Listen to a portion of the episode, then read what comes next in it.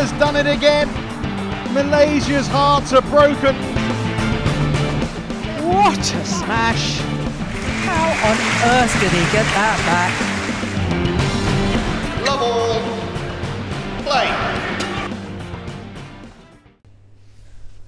Ein herzliches Willkommen an euch alle da draußen und auch natürlich nach Thailand, wo Kai gerade noch immer verweilt auf seinem Lieblingsturnier.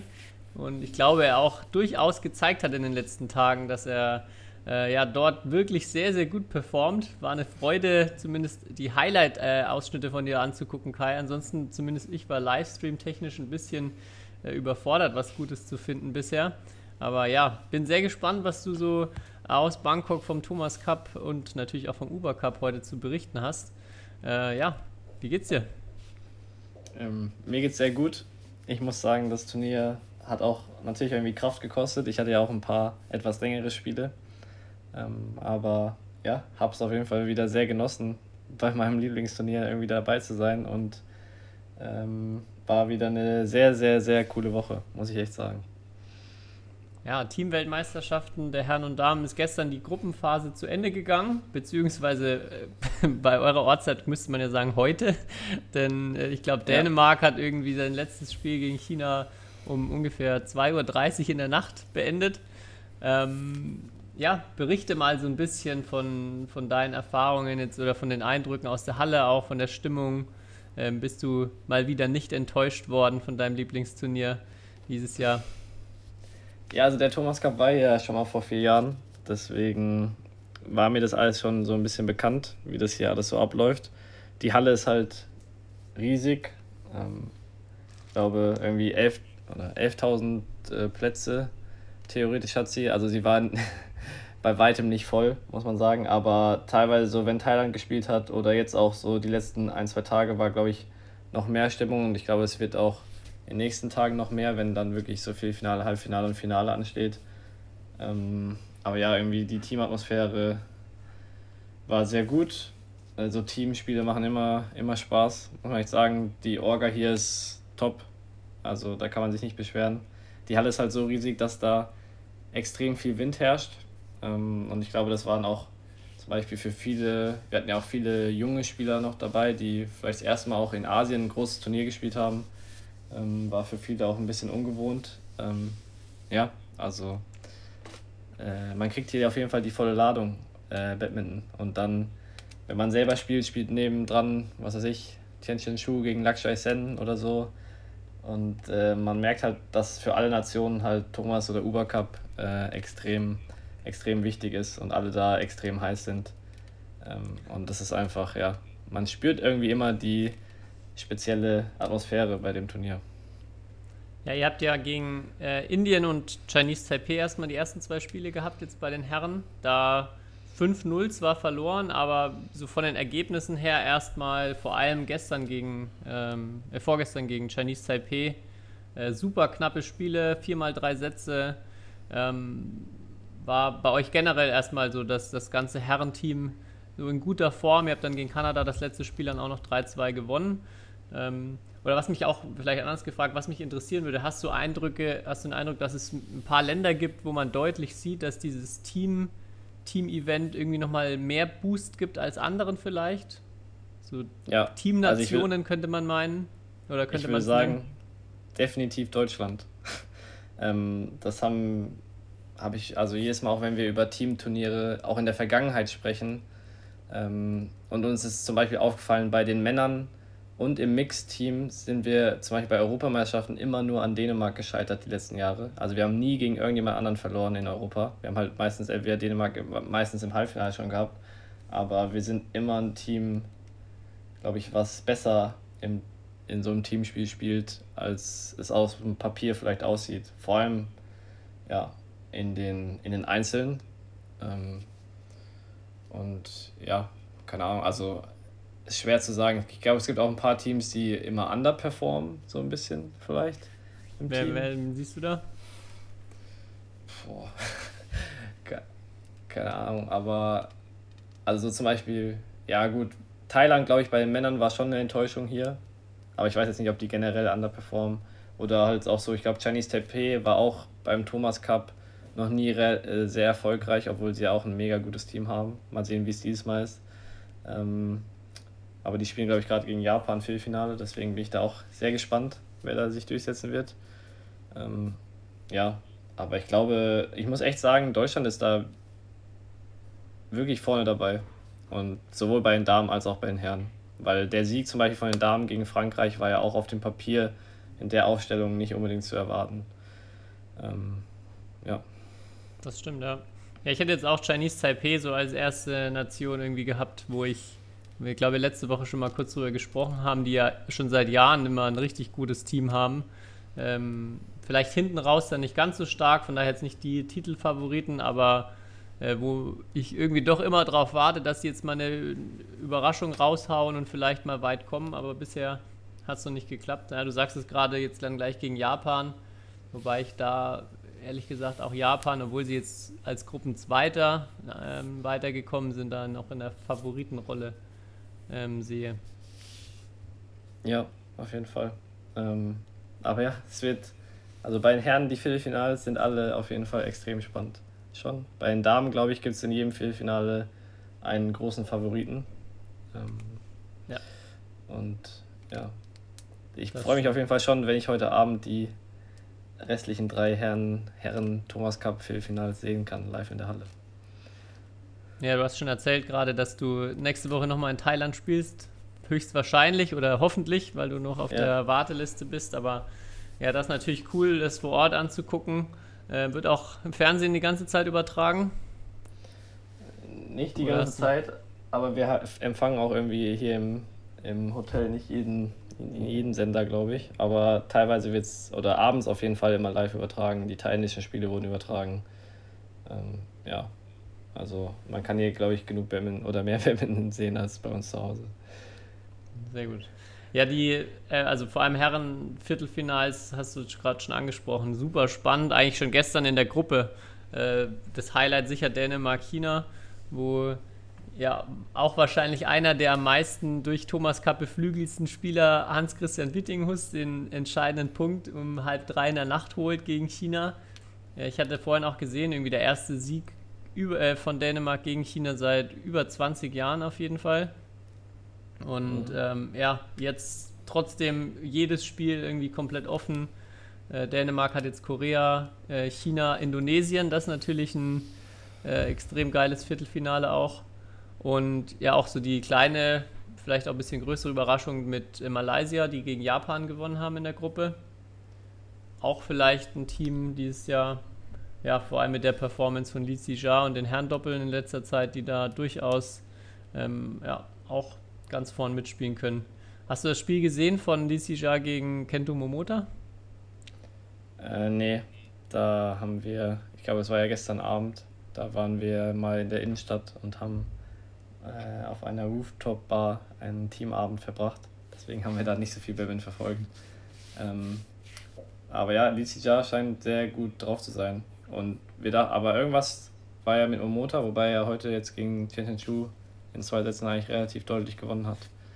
Deswegen äh, glaube ich, ist auch Licija gut drauf. Vielleicht auch eine Halle, die ihm liegt, weil ein bisschen Wind, er hat eine gute Technik, er ist ein Angriffsspieler, äh, vielleicht nicht die längsten Ballwechsel teilweise hier, äh, wobei jetzt auch einige Spiele doch relativ lang waren. Aber ich glaube, das liegt auch daran, weil die Luftfeuchtigkeit so hoch ist, dass man gefühlt nach jedem ähm, Ballwechsel den Court wischen muss.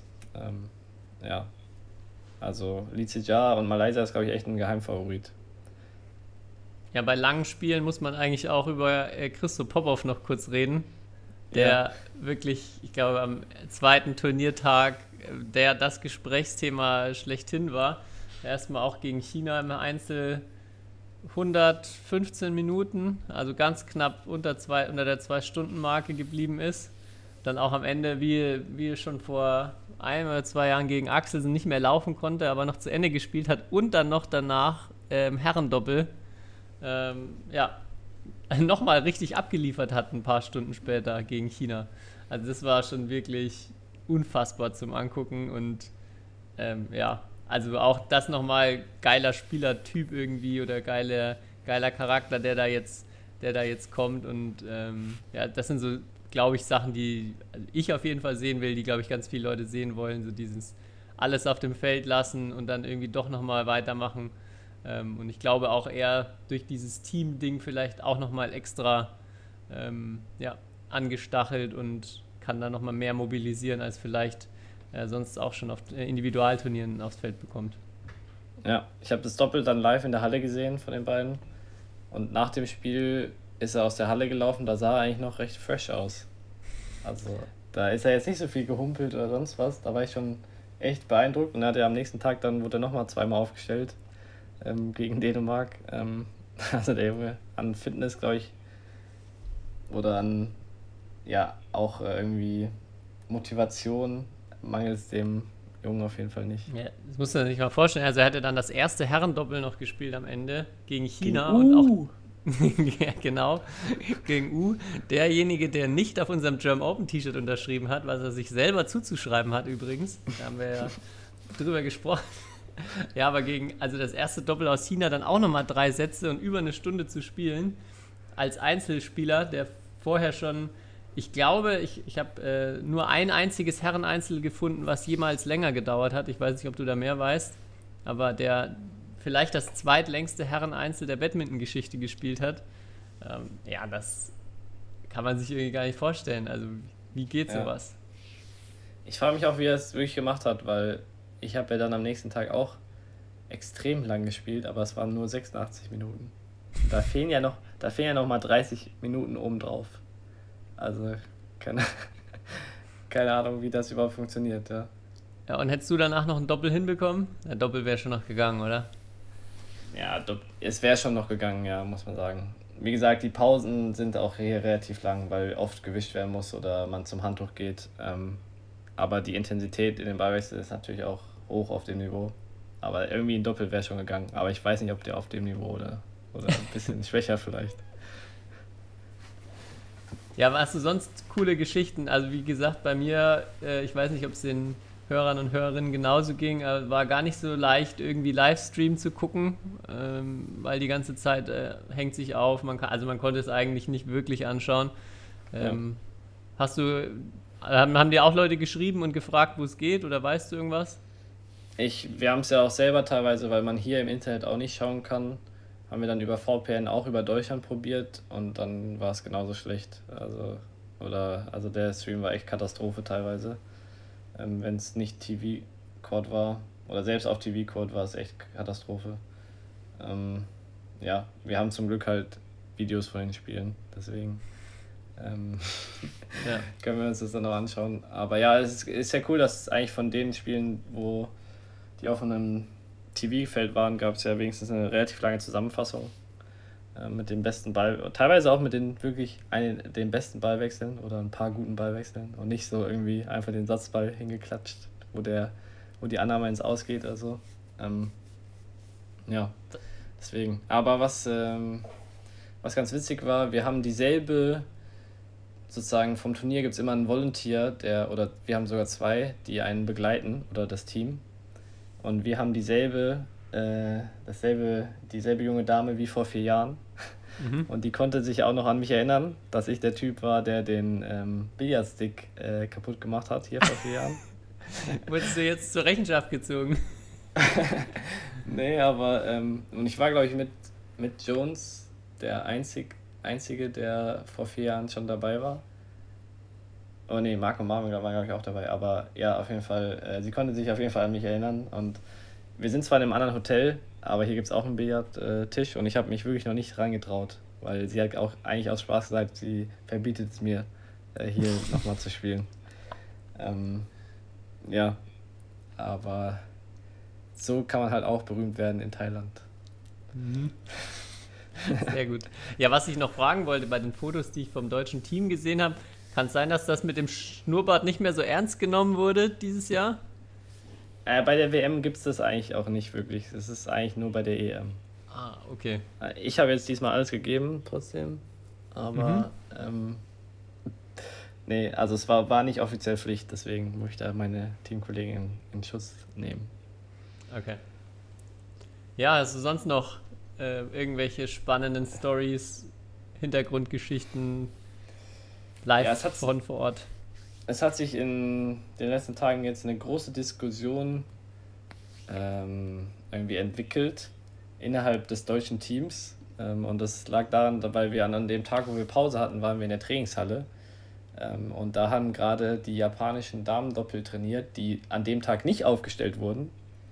Und das waren einfach, glaube ich, äh, WM-Medaillengewinnerinnen und All-England-Siegerinnen aus, aus, dem, aus dem Jahr oder von der vergangenen WM. Also erstmal sehr, sehr gute Spielerinnen. Und in dem Training waren nämlich Marc Lamsfuß, Marvin Seidel, Matthias Kicklitz und ich. Und dann kam irgendwie die Frage auf, ähm, ob Matthias Kicklitz und ich eine Chance hätten gegen das beste Damendoppel der Welt. Und diese Diskussion ist sehr äh, kontrovers auf jeden Fall jetzt im Team. Es gibt die eine Meinung und es gibt auch die andere Meinung. Sozusagen Leute, die sagen, wir, wir gewinnen auf jeden Fall. Es gibt Leute, die sagen, es wird knapp. Und es gibt Leute, die sagen, wir haben auf jeden Fall gar keine Chance. Und das würde mich mal interessieren, erstens, was du dazu sagst, was du uns zutraust.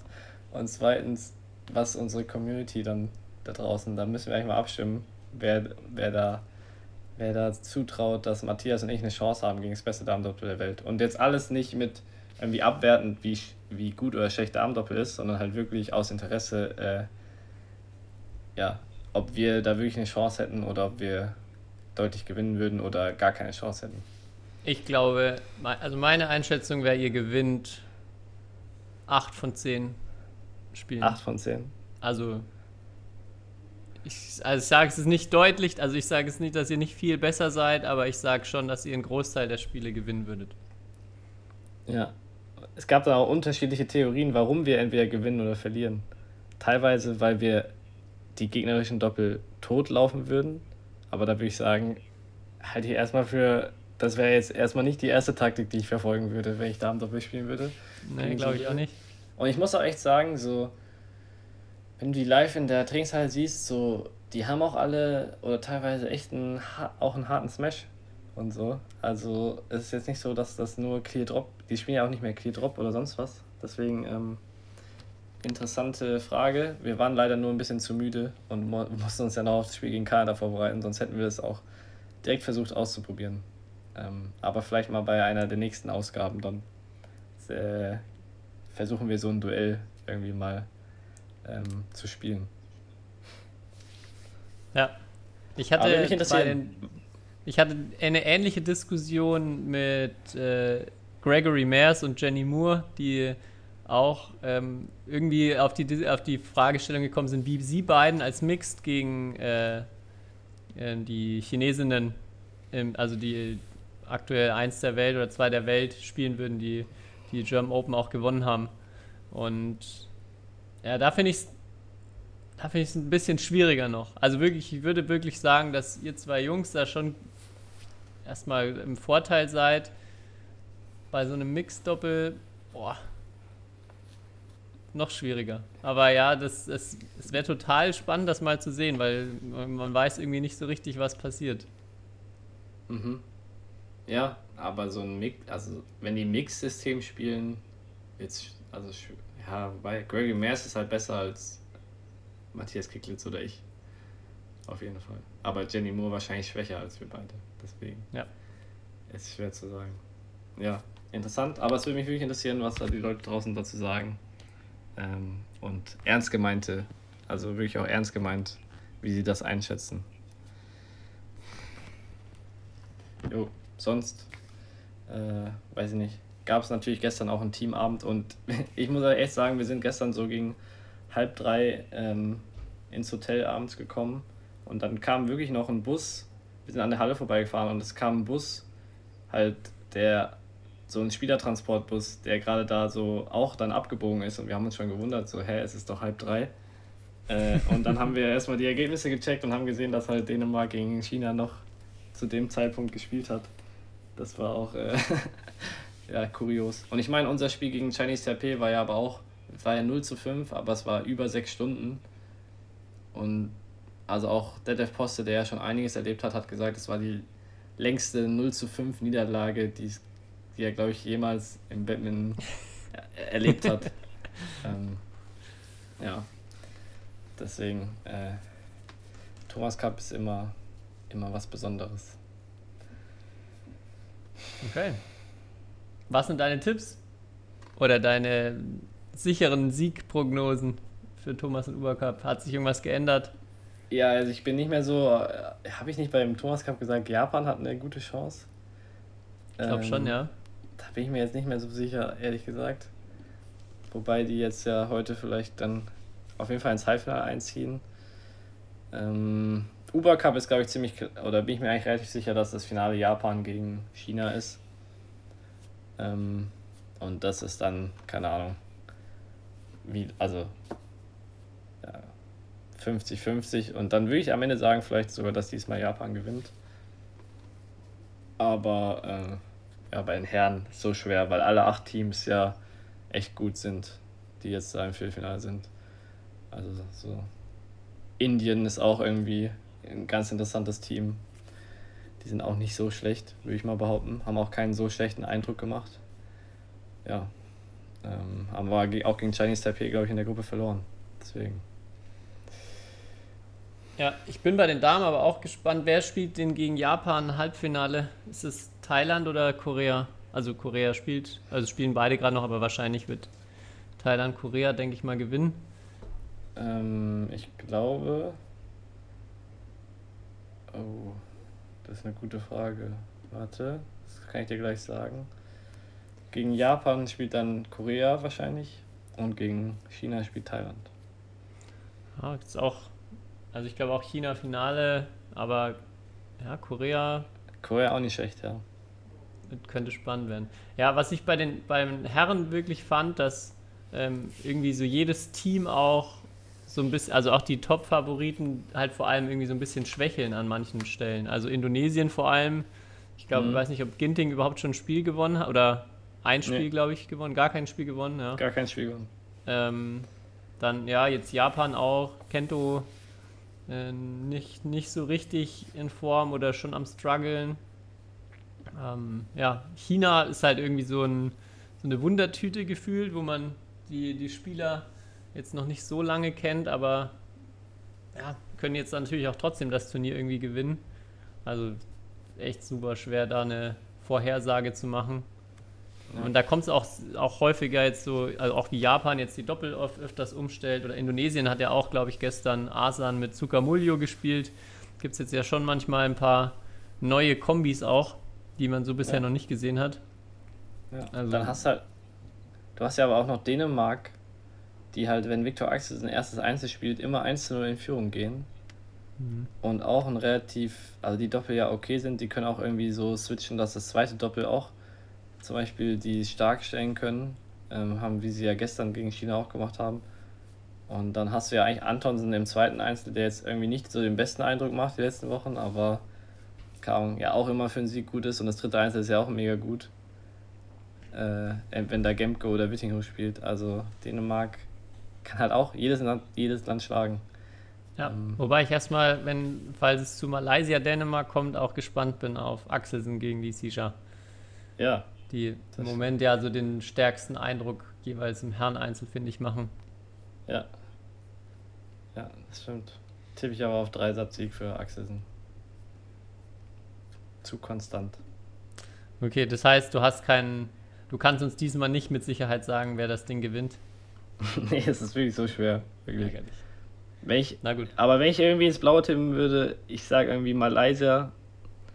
Ah, Aber die, wenn die heute gegen Indien spielen, ich weiß, also ist auch so schwer. Nee. Aber apropos Indien, das war auch noch gut. Die haben auch eine Art von Anfeuerung dieses Jahr, das habe ich auch noch nie gesehen.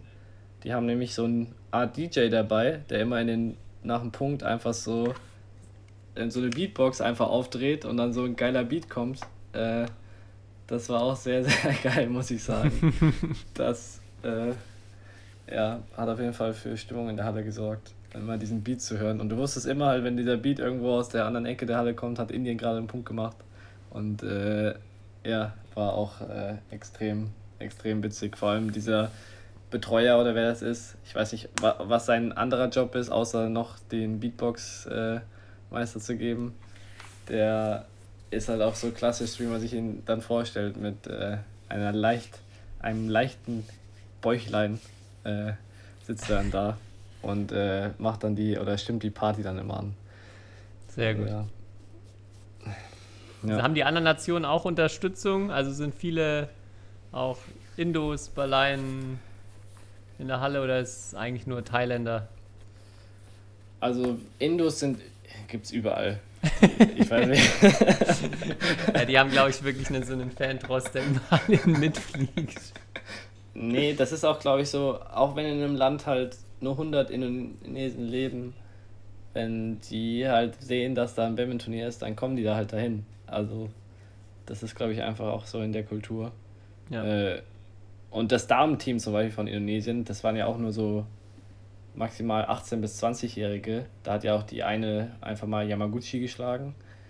Ähm, auch ganz interessant, was sie hier so abgeliefert haben. Ja, das Ja, fand ich auch verrückt. Ich kannte keinen einzigen Namen Ja. von den, also von denen, die in der Regel gespielt haben. Und ja, wie du schon sagst, trotzdem können auf jeden Fall was. Ja. ja, die waren echt gefühlt mit dem C-Team hier, aber waren trotzdem so gut. Ich weiß nicht.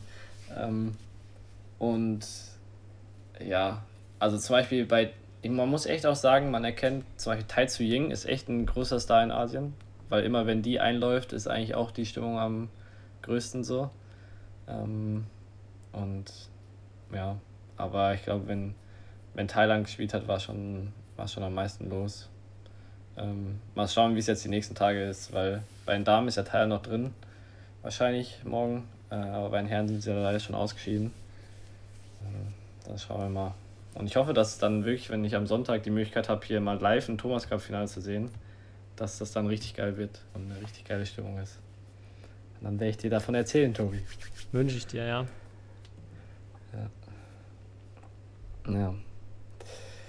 Okay. Aber trotzdem muss man halt sagen, irgendwie, es wäre schon cool, wenn wir als Deutsche irgendwie auch mal, also wir waren, wir haben uns ja auch, würde ich sagen, gut präsentiert, obwohl wir zweimal 5-0 verloren haben jetzt als Jungs. Aber wenn wir halt mal wirklich in Top-Besetzung antreten könnten. So Marc Lamsfuß jetzt nach der EM ein bisschen äh, gesundheitlich angeschlagen. Ähm, hat auch nur ein Spiel gemacht, dann weil er später angereist ist. Äh, Fabian Roth war gar nicht dabei.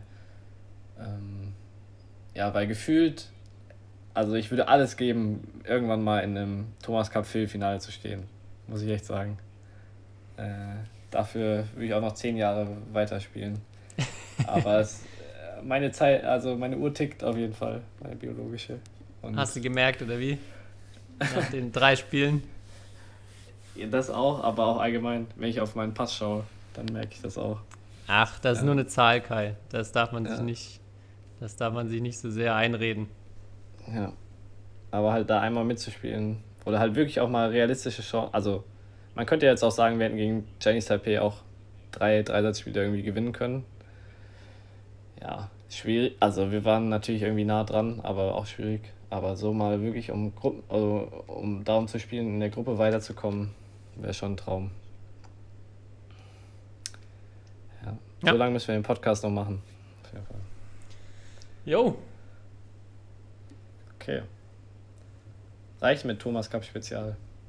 passt Äh, ja. Uber, ich glaube, wir haben Uber Cup Spezial. Sorry, Uber Cup Spezial. Wir haben, glaube ich, alles Wichtige erörtert. Ähm, und ja, bin gespannt, was du dann vom Finale berichten kannst. Jo. Auf jeden Fall. Gut. Dann, ich weiß nicht, können wir nächste Woche eine Folge aufnehmen oder ist der feine Herr im Urlaub zu beschäftigt? Ja, ich glaube tatsächlich wird erstmal schwierig nächste Woche. Wir müssen uns eine Woche Pause nehmen. Oder du holst dir, holst dir einen Ersatz für mich. Ähm, Okay, ja, schau ich mal. ich erlaube erlaub mir tatsächlich mal eine, eine Woche freizunehmen. Muss mal gucken, ob ich noch weiß, wie das geht. Ähm, ja, ich hatte ja ähm, eine, auch eine spannende Woche hinter mir, wenig Badminton. Aber ich war zum ersten Mal in meinem Leben tatsächlich äh, in einem, also im Krankenhaus auch als Patient. Mir geht es zum Glück inzwischen wieder gut. Es war jetzt nichts super Dramatisches, aber ähm, was ich ja, was ich super spannend finde, immer sind Situationen, wo man so aus seiner eigenen Bubble herauskommt. Und äh, das äh, ist zum Beispiel ja auch, wenn man dann in einem Krankenhauszimmer mit ver- anderen Leuten liegt, mit denen man sonst irgendwie nie Kontakt haben würde. Irgendwie genau so eine Situation.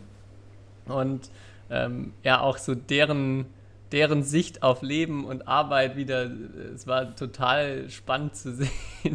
Da war ein LKW-Fahrer, der irgendwie seit 50 Jahren LKWs fährt und ähm, ja, sich nichts sehnlicher wünscht, als endlich in Rente zu gehen. Und ja, das ist, also es ist wirklich, finde ich irgendwie eine super spannende Erfahrung, so ätzend äh, einfach im Krankenhaus sein auf jeden Fall ist, ähm, war das doch sehr, ähm, ja, doch sehr interessant. Und da habe ich direkt noch einen Buchtipp, weil ich habe parallel dazu ein Buch mit dabei gehabt, was es sehr schön, ähm, ja, wo ich sofort sehr viel Parallelen ziehen konnte. Und zwar das Buch äh, heißt How to Be Brilliant und ist also ein relativ kurzes Buch, ganz äh, lustig auch geschrieben, auch mit sehr vielen coolen äh, Cartoons mit dabei, wo es im Endeffekt, ja, ich finde Brilliant eigentlich das falsche Wort geht, wo es so mehr darum geht, äh, so Rezept oder wie, wie man glücklich ist, wie man ähm, ja einfach ein positives Leben hat. Und äh, da ein, ein Kapitel, was mir am meisten im Kopf geblieben ist oder was, finde ich, sehr auf den Kopf getroffen hat, ähm, ging es um das 90-10-Principle. Äh, also man kennt ja oft 80-20, aber 90-10 geht es darum, ähm, dass 10% äh, der Sachen, die einem passieren im Leben, äh, ja, nicht zu beeinflussen sind. Also man hat keinen Einfluss auf diese 10%. Und die anderen 90% ergeben sich dann daraus, wie man auf diese 10% reagiert. Und ähm, dass man, wenn man natürlich auch irgendwie so negative Erfahrungen hat, wenn einem irgendwie ja, Scheiße vor die Füße geworfen wird, ähm, dass dann die anderen 90% dadurch bestimmt werden, was man daraus macht. Gibt es dann auch so ein cooles Beispiel, wo äh, so ein Tagesablauf äh, irgendwie der Vater am Frühstückstisch sitzt, die Tochter schüttet einen Kaffee aus und im einen Fall reagiert er so, dass er sie anschreit und diese Situation eskaliert und der ganze Tag wird eine Katastrophe. Und im anderen Fall ja, reagiert er halt deutlich gelassener, positiver und das am Ende den kompletten Tag ähm, ja, anders gestaltet. Also kann ich nur empfehlen, dieses Buch. Und ich habe ge genau gemerkt, auch bei diesen Leuten in meinem Zimmer, wer, wer diese 10% wie auslegt. Also das war super spannend zu sehen und ähm, ja, kann ich nur empfehlen, wer da also auch ein lustig zu lesendes Buch sucht. How to be Brilliant war echt ähm, vor allem für die Situation auch hervorragend.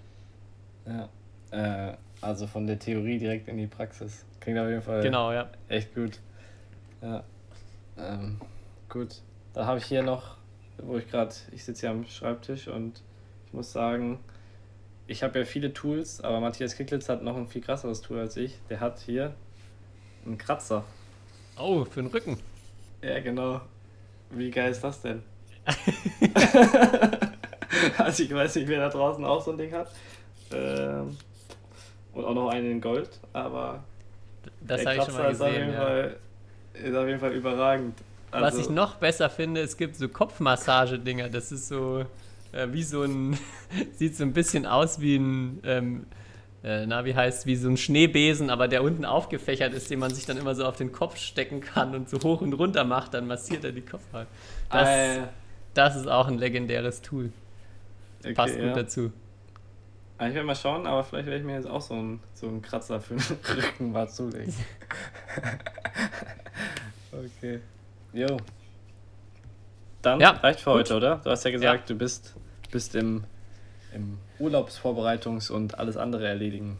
Äh, genau, Modus. und, und, und haben wir auch gleich noch einen Tipp von dir, beziehungsweise die BWF zu Herzen genommen, um mit richtig Energie da rein zu starten.